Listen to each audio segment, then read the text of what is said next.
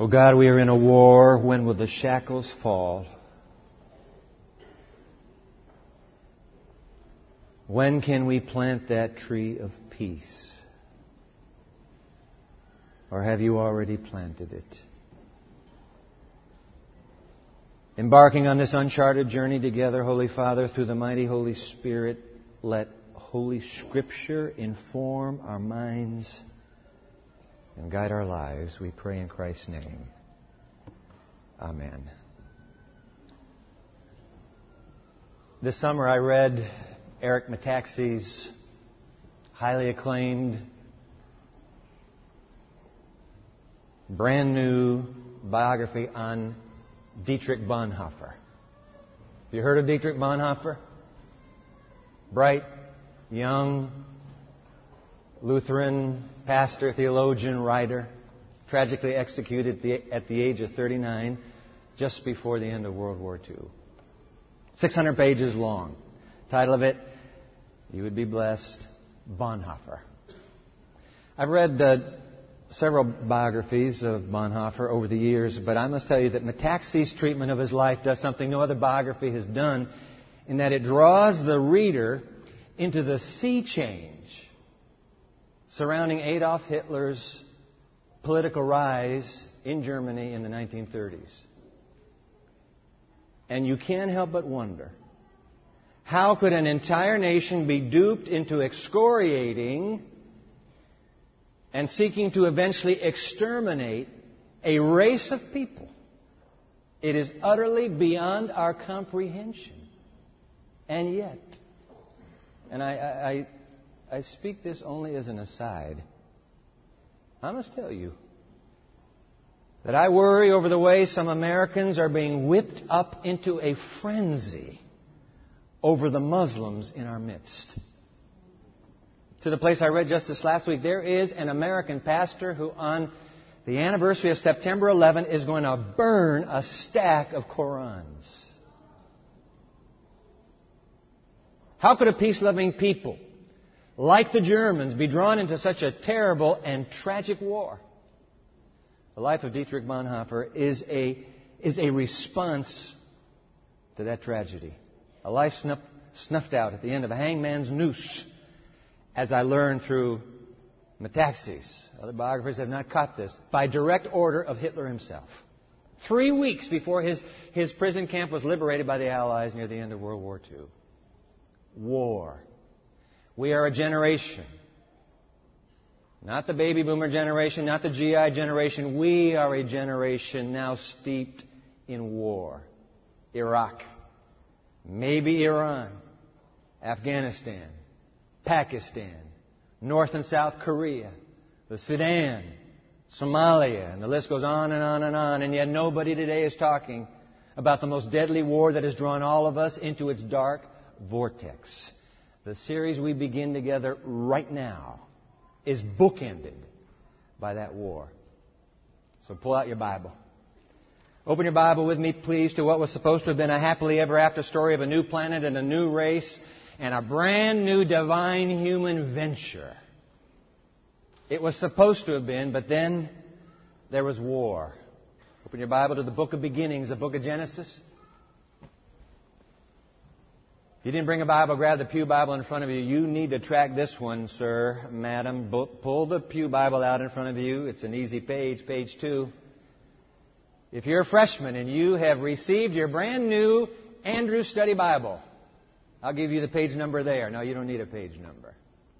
I hope you bring your Andrews Study Bible, every single piece of this puzzle that we put together this new season. Genesis chapter 3, let's take a look at it. Genesis chapter 3. You can't believe it. Here it is in the book of beginnings. We have one line in Genesis 3 that intrigues us, but we need to run on to that line. So let's pick it up in uh, verse 13, please. Genesis chapter 3. This is the New King James Version. The, Andrews, the, the brand new Andrews Study Bible is the New King James Version. Any translation you have is fine with me. I'm just glad you brought your Bible. Let's go. Let's pick it up uh, in verse 13, Genesis 3. And the Lord, this is right after the meltdown at the tree of the knowledge of good and evil, alright? The moral meltdown. And the Lord God said to the woman, What is this you have done? And the woman said, The serpent deceived me, and I ate. So the Lord God said to the serpent, verse 14, Because you have done this, you are cursed more than all cattle, and more than every beast of the field, and on your belly you shall go, and you shall eat dust all the days of your life. And here comes the line now, and I will put enmity between you and the woman, and between your seed and her seed. He shall bruise your head, and you shall bruise his heel. The pre incarnate Christ is speaking these words, by the way. This is Jesus, the one who would become Jesus. And what has he just done? He's just declared war. I am declaring war, he pronounces. Three paces into the brand new story, and we're in war already.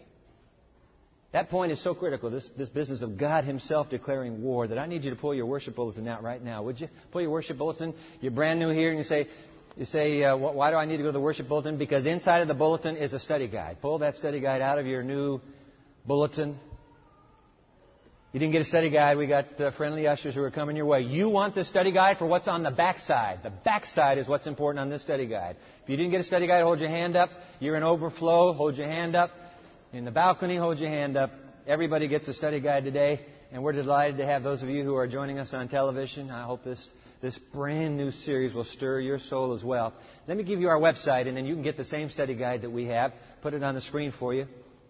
There it is, www, you see there at the bottom, www.pmchurch.tv. You're looking for the brand new series, The Gift. Today's teaching, 40 days and 40 nights. When you find that, you click on the study guide because it'll say study guide right beneath that title, and you'll get the same study guide that we have. You don't want to miss the backside of that study guide. Everybody gets one today. In fact, let's get it right down. Let's, let's, let's just read uh, Genesis 3.15 one more time. Be patient. Here come the ushers. They'll, they'll get you. Keep your hand up. But we're going to read uh, 3.15 one more time. God speaking. Christ, the pre-incarnate Christ. And I will put enmity between you and the woman, O serpent, and between your seed and her seed, and he shall bruise your head, and you shall bruise his heel. I love the way Eugene Peterson in his rendition called the message I love how he puts it, and you'll scribble, scribble it down now, please, in your study guide. What does God say? What is the Creator saying? I am declaring war. There it is, I'm telling you. Bookended through Holy Scripture. I am declaring war between you and the woman. Look at the way the New Living Translation renders it. Jot it down. From now on, you and the woman will be enemies. Three chapters into this pristine, primeval story, and we are already at war. A war that will not only draw Adolf Hitler and Dietrich Bonhoeffer into its bloody vortex, but it has drawn you and me as well. This theme of war will continue through the entire Holy Scriptures. In fact, I was brooding over this message, this teaching, this last week, and it occurred to me that you can sum up all of sacred history this history of war, you can sum it up with one little triangle. The scholars who deal in sacred literature tell us that these triangles are actually called chiasms. The chiasm is a, a, literary device to draw the reader's attention to what is most important of all. So that the author very skillfully sets up through parallel thoughts until he can get the reader to the pinnacle, the, the essence. It, it has no parallel. What's the, the summit will have no parallel. So it goes like this. Let me put it on the screen for you. I'll show you how a chiasm works. Uh, let's put that little triangle up. So at the bottom, on one side, you're going to have A1, and there will be an opposite. This can be one verse. This can be an entire chapter. It can be an entire biblical book. I'm suggesting it's the entire Bible. Watch this. So What's at the beginning will have a parallel at the end. Then you go a little further from the beginning, then you're going to have B1. It'll have a parallel at the end. You go a little further and you're going to have C1 and it will have a parallel at the end. But the whole point of this chiasm by the writer is to get you to focus in on D, which is at the top. The summit. The apex. The unparalleled truth. It occurred to me this last week as I'm brooding over this passage. Wait a minute. The whole book is a chiasm. In fact, you think about it. Genesis begins, the Bible begins in Genesis with a garden, and it ends in Revelation with a garden. Isn't that true? Genesis 1 and 2, garden. Revelation 21 and 22, garden. Jot it down, will you? Let's put it on the screen. You can go and, and fill that, uh, flip it over because this is the uh, back side of your study guide, which you need. Garden, uh, garden in the beginning. The chiasm of the Bible. Garden in the beginning, garden at the end. But immediately after the garden theme in Genesis, as we have just noted, this cosmic war theme is introduced. The question is, would we find the cosmic war theme right behind the garden in Revelation? Let's find out. Let's go to Revelation. So you're in the book of beginnings. Let's go to the book of endings. Our only two books today. Let's go to Revelation. Revelation chapter 12. Revelation chapter 12. Not surprisingly, yep, there it is. Before the garden that ends the book, there's war. Revelation chapter 12, verse 7. It's page uh, 829 in your Pew Bible. Revelation chapter 12, verse 7. And war. There it is. And war broke out in heaven. Michael and his angels, the pre incarnate Christ, fought with the dragon, and the dragon and his angels fought. Verse 8, but they did not, the dragon and his angels did not prevail, nor was a place found for them in heaven any longer. So the great dragon was cast out. Hey, wait a minute, who's this great dragon? Keep reading. So the great dragon was cast out, that serpent of old called the devil and Satan. Serpent, there it is, there's the Genesis serpent. That serpent of old called the devil and Satan who deceives the whole world. He was cast out to the earth and his angels were cast out with him. That's that primordial war. But there's a war at the end of time. Just go to the, go to the last line of Revelation 12. Take a look at this. Verse, verse 17. This is the final generation, the, the last chapter of Earth's history. And the dragon was enraged with the woman, and he went to make war with the rest of her offspring. That's how the New King James reads. The Greek word is sperma. You know what a sperm is? It's a male reproductive seed. It, sperma means seed. You plant sperma in the ground. It's the same word. So it should read, and the dragon, how, how's it go here? And the dragon was enraged with the woman, and he went to make war with the rest of her seed, who keep the commandments of God and have the testimony of Jesus Christ. There will be a war straight to the end of time. In fact, let's put it down. Jot it on your chiasm on the back of your uh, study guide. Would you, would you uh, fill it out, please? War. Clearly, let's put it up. War on both sides. No question. Nobody's making this up. There it is. Parallel thinking all the way to a, to a thought that stands uniquely unparalleled and unrivaled. All right, so now we know there's war. And by the way, it's not any old sort of war. It is a cosmic war, clearly. So would you put that down as the next step up?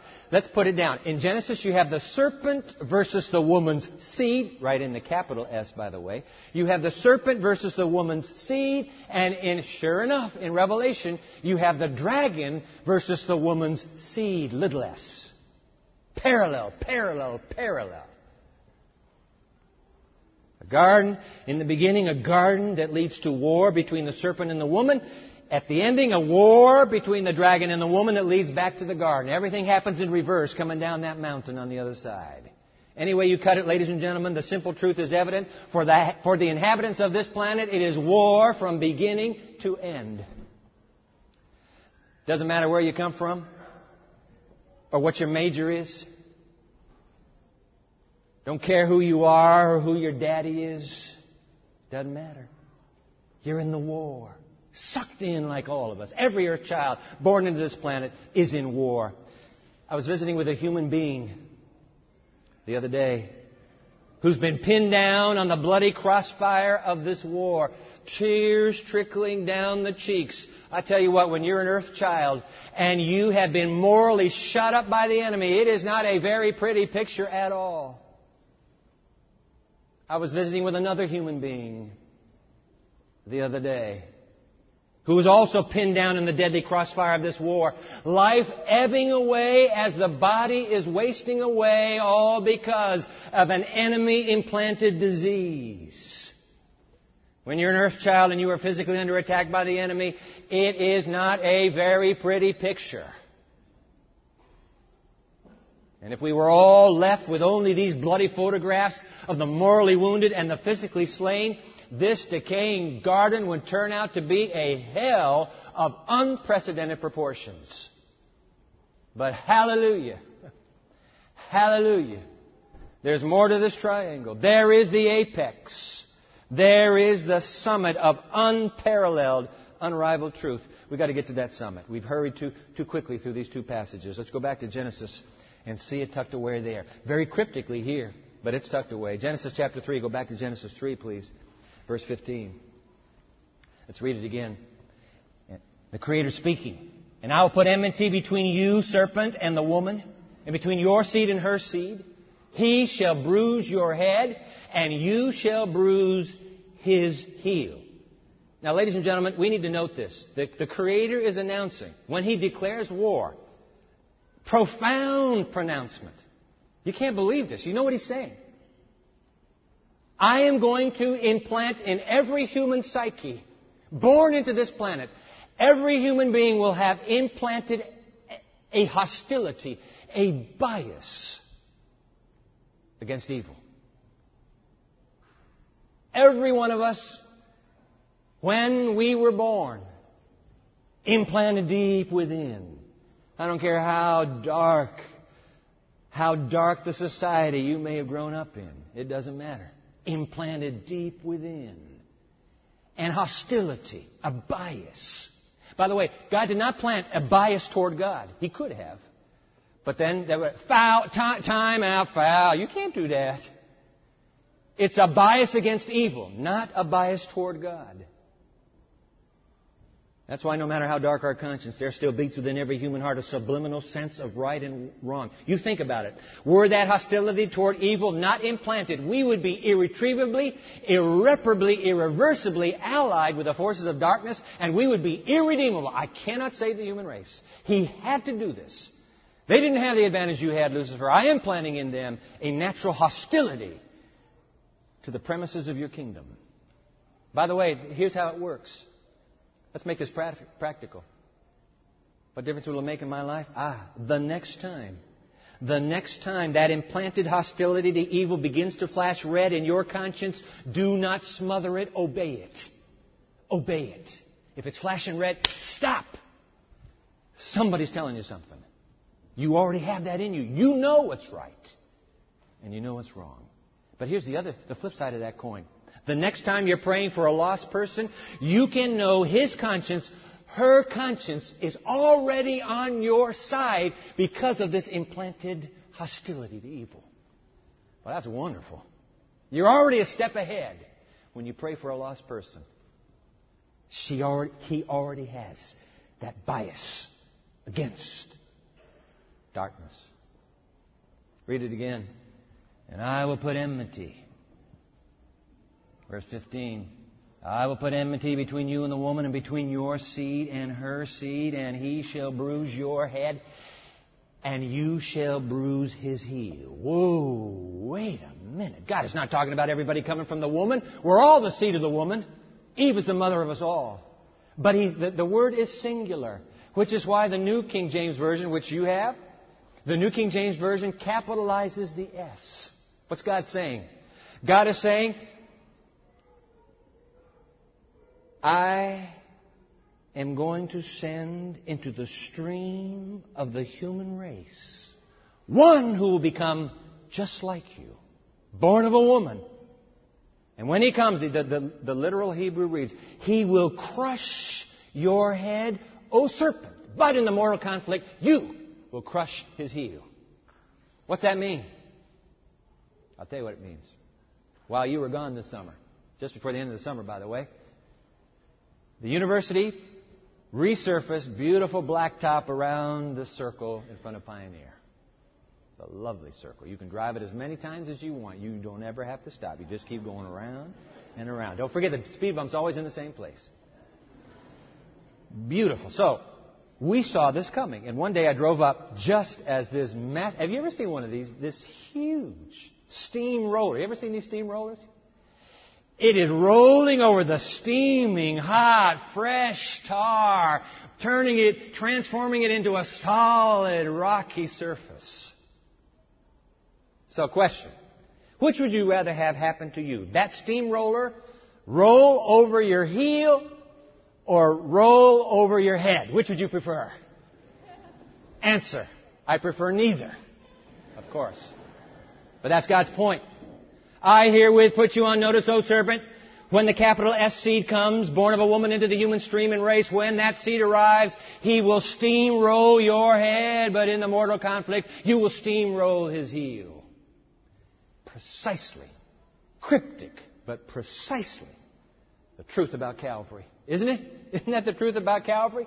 When we go to the flip side of the chiasm and we go to Revelation, the apocalypse unlocks and says, Yep, you read it right, boy, girl, you read it right. Go right back one last time to Revelation 12. Take a look at this. Revelation chapter 12, pick it up in verse 10. Then I heard a loud voice, megalephone in the Greek. Loud, megaphone, megaphone. Then I heard a loud voice saying in heaven, Now, something has just happened. Now, salvation and strength and the kingdom of our God and the power of His Christ have come. For the accuser of our brothers and sisters, who has accused them before our God day and night, has been cast down. And they, the followers of Christ, they overcame him, the dragon, by the blood of the Lamb. Code language in the apocalypse. Whenever you run into blood of the Lamb, code language for Calvary. Because of Calvary, they overcame him by the blood of the Lamb and by the word of their testimony, and they did not love their lives to the death. There it is. Primeval mystery, unlocked, other side of the triangle. No question, Calvary is front and center. When the seed, capital S, crushed the head of the serpent and won. Look at this. Hebrews chapter, chapter 2 is this? Verse 14, Hebrews 2. Inasmuch then as the children have partaken of flesh and blood, he, Christ, himself, likewise shared in the same, that through death, all right, Calvary, through death, he might destroy him who had the power of death, that is the devil. I'm telling you, it is, this is the truth. That little uh, apocalyptic classic, Great Controversy, I love this one line, Great Controversy. Could we put that on the screen, please? In the Savior's expiring cry, it is finished. It's Calvary, clearly. The death knell of Satan was rung. The great controversy, which had been so long in progress, was then decided, and the final eradication of evil was made certain. Ladies and gentlemen, there it is, the shining summit, the unparalleled, unrivaled truth in the universe. Put it at the top, please, of your Uh, of your chiasm, right at the top, at the cross, Christ defeated Satan. That's it. At the cross, Christ defeated Satan. You know what that means? Any claw hold he has in my life, that claw can be forcibly withdrawn.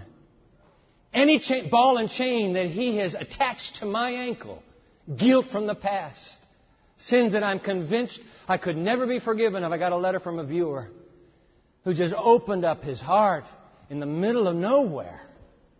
Just reading it yesterday. You don't know how I struggle. You have no idea how I struggle. Is there any hope for me? I'm telling you what, my friends, there is hope because at Calvary, at the cross, at the cross, Christ defeated, past tense, he has already defeated Satan. And guess what? By defeating Satan, he has already guaranteed the outcome of the war. God wins.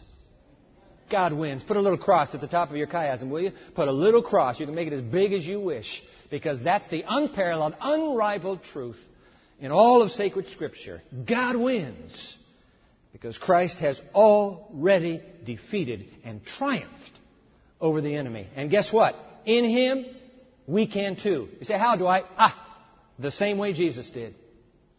Let's say this is the gates to the garden. By the way, they're locked now. The garden's locked. These are the gates to the Garden of Eden right here. Guess who's standing there? We already know. You have Christ Himself, and you have the fallen. You have the King of Angels standing there with the fallen rebel angel. Isn't that right? Weren't they standing there together at the gates, the locked gates of the garden?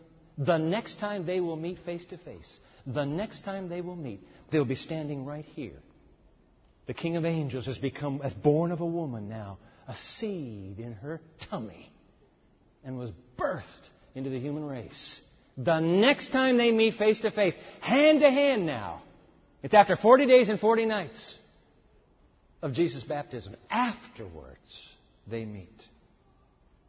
face to face again. Only now the tables are turned. And the angel who has come, and he knows who the King of Angels is, the angel who has come paces about the emaciated form of this human being, and he says, ah, You know who I am? I know who you are, I think. So tell you what. If you're who you think you are, show me. Turn these stones into bread. Would it have been a temptation for Christ? Forty days and forty nights without food? Mahatma Gandhi, the great peace protester in India, twice in his life went through a 21 day fast. No food. Water, but no food. I went online and found that the diary entry of a woman who has gone 56 days without food, just water, and at the end, a little bit of diluted carrot juice. And as I was reading her diary entries and thinking, why would anybody, anybody endure this for any reason? And yet Moses did 40 days and 40 nights. Moses did twice. Elijah did 40 days and 40 nights. Just like Jesus. So why? Why Jesus? What's going on here? Ah.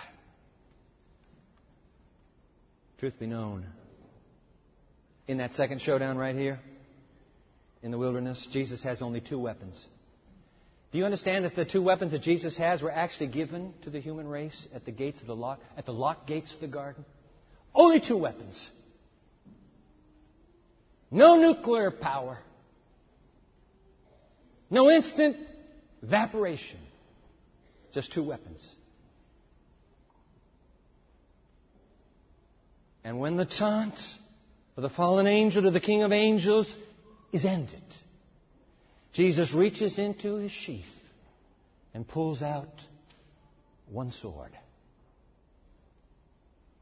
It is written.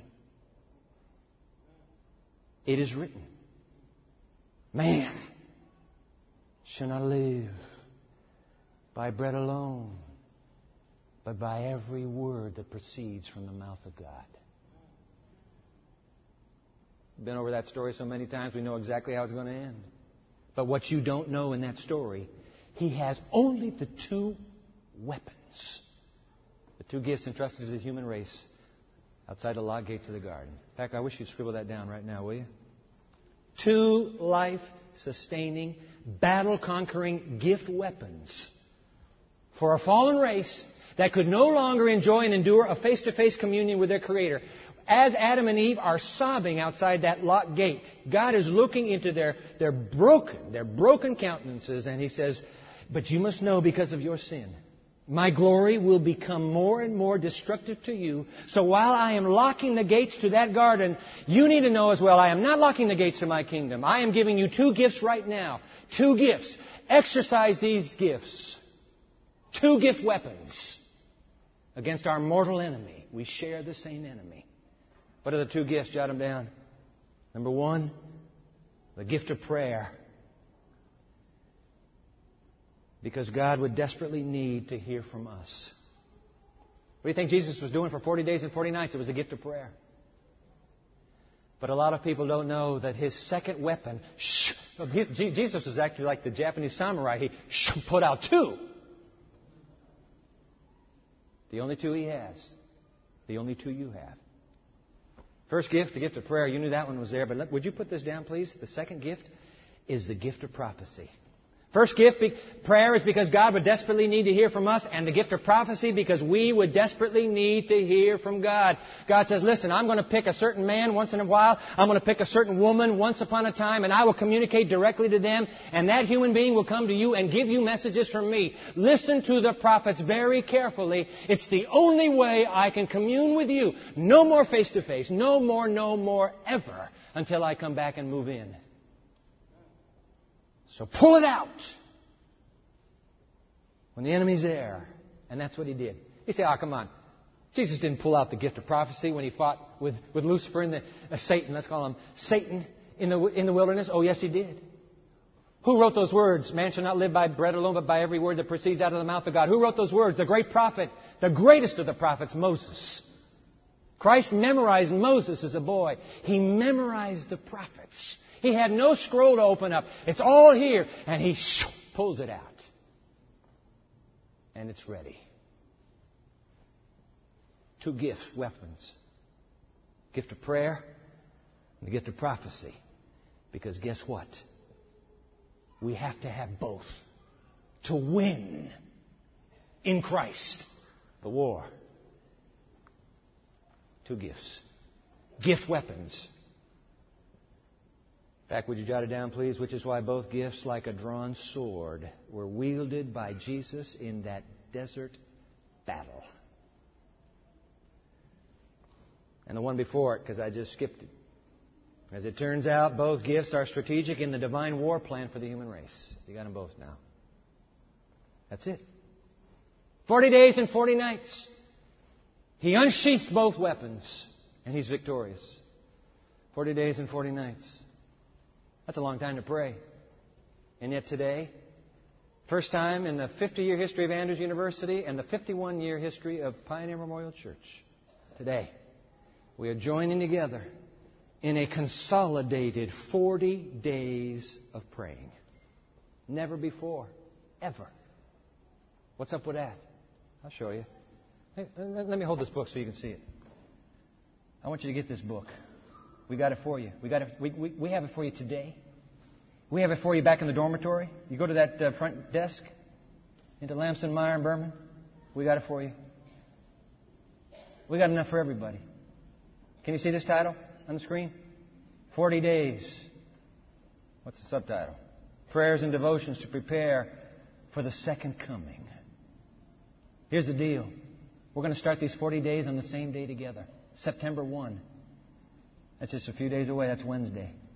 And we're going to pray for 40 days and 40 nights. Oh, Dwight, there's no way I could pray 40 days and 40 nights. You, are you crazy? No, it's not as, it's not as complicated as it sounds. Inside this little, this little, uh, this little booklet are 40 readings. There are, pa- there are two pages. 40 readings. You read the reading. It's focusing on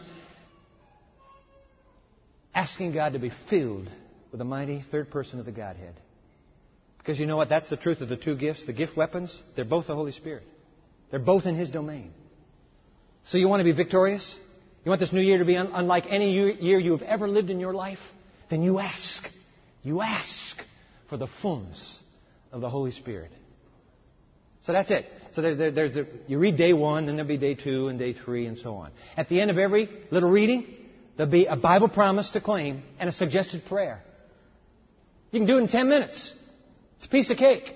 But there's a little proviso that will make this more than just reading a book through, because who wants to read a book through? You already got enough books you got to read through this semester, I believe. Here's what you do. You pick a friend. You pick somebody you know and say, hey, you, you and me, will be partners through these 40 days.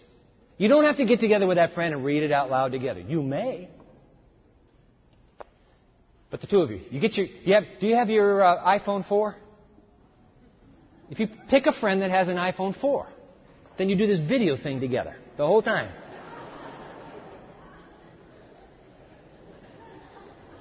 And then give me yours when you're tired of it, huh?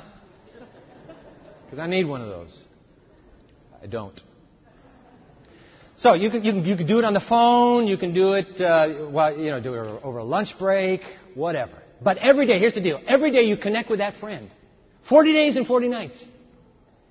And you claim the promises together. And you, ask to, you, you will ask God to fill you with the Holy Spirit at the beginning of this uncharted journey. Oh, God, fill me. I want to live like Jesus. I want to live on the cutting edge with both weapons drawn in this war. Take me to the tree of peace every day. Take me to Calvary. Take me to that tree of peace. Take me, take me, take me. So that's what this book is for. There's one other little uh, suggestion in the praying. We're all being invited to do this. We have our prayer party. So everybody has a prayer party. You can have a spouse. Sure, you can have your roommate. Please. You don't have to make this hard for yourself. Make it easy. Somebody who's close to you. Right? So every day we do this. But here's the deal. We're all being invited to include in our praying not only ourselves, me, me, me, me, me, me. No, pray for lost people. Five lost people. Boy, come on, you can come up with five lost people. I know you can. Five lost people that you know. Five human beings who are not in Christ who need to be saved. I don't care who they are. Could be a father, could be a mother, could be a child, it could be a brother, eh, it could be a neighbor, it could be a classmate, could be a roommate. Doesn't matter. Five of them. Five. You want to have more, you may, but five. And every single day, you pray for those five. Every day. Wouldn't that be something? Every day. Look at if a thousand of us, we got enough books for everybody. If a thousand of us had five people a day we were praying for, that is 5,000 lost human beings that night and day will be remembered before the throne of God. I mean, can you imagine the impact that would have on our lives? Not to mention a thousand of us living in the same space together doing the same thing. Wow. So that's the deal. Pick up your book when you leave. Be right here at all the greeting stations. Your undergrad, you want to go to the dorm? We got them right there. We got boxes of them for you. Pick it up. You're in the academy. They got them at the front desk. You say, Dwight, I'm not in a dorm. I'm a university student. Fine, pick it up here. These are for all the rest of us. Pick it up. Oh, by the way, if you'd like to put a little donation, put it right there. There'll be a place to give a donation. This only to cover the cost. We had this specially printed, designed for us right here. You're going to be blessed. 70 of us secretly did this at the beginning of this calendar year. We didn't make any fanfare about it, didn't tell a soul about it. But we went through the 40 days and 40 nights together. And when we sat in the huddle, 70 of us, and we said, How did it go? Hands down, the conviction was, We've got to do this, all of us, together. You'll never be the same again. I promise. For 40 days and 40 nights, you'll be taking the gift of prophecy and Holy Scripture and the gift of prayer, and with two swords, in the power of the Lord Jesus Christ, you will move straight ahead in victory. 40 days, 40 nights. Grab your book as you leave. Facebook, we'll have a page on Facebook. You got stories to share, go right to Facebook. It's already there waiting for you. Thank you, Richard Parks. Got that page ready for you. We're ready to go, guys. We've never done it before. Don't you think the time is about right that we join together in prayer? I mean, I'm, I'm watching this economy. I heard the president talk about the economy in his uh, address to the whole campus on Thursday.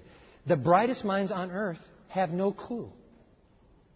They're whistling in the dark past the cemetery. Nobody knows. Will it bounce out? I don't know. But the, the unsettledness of the, of, of the planet some people are, we're on the verge of something. We don't know what it is. Guys, this is the time to pray. 40 days and 40 nights. God bless you.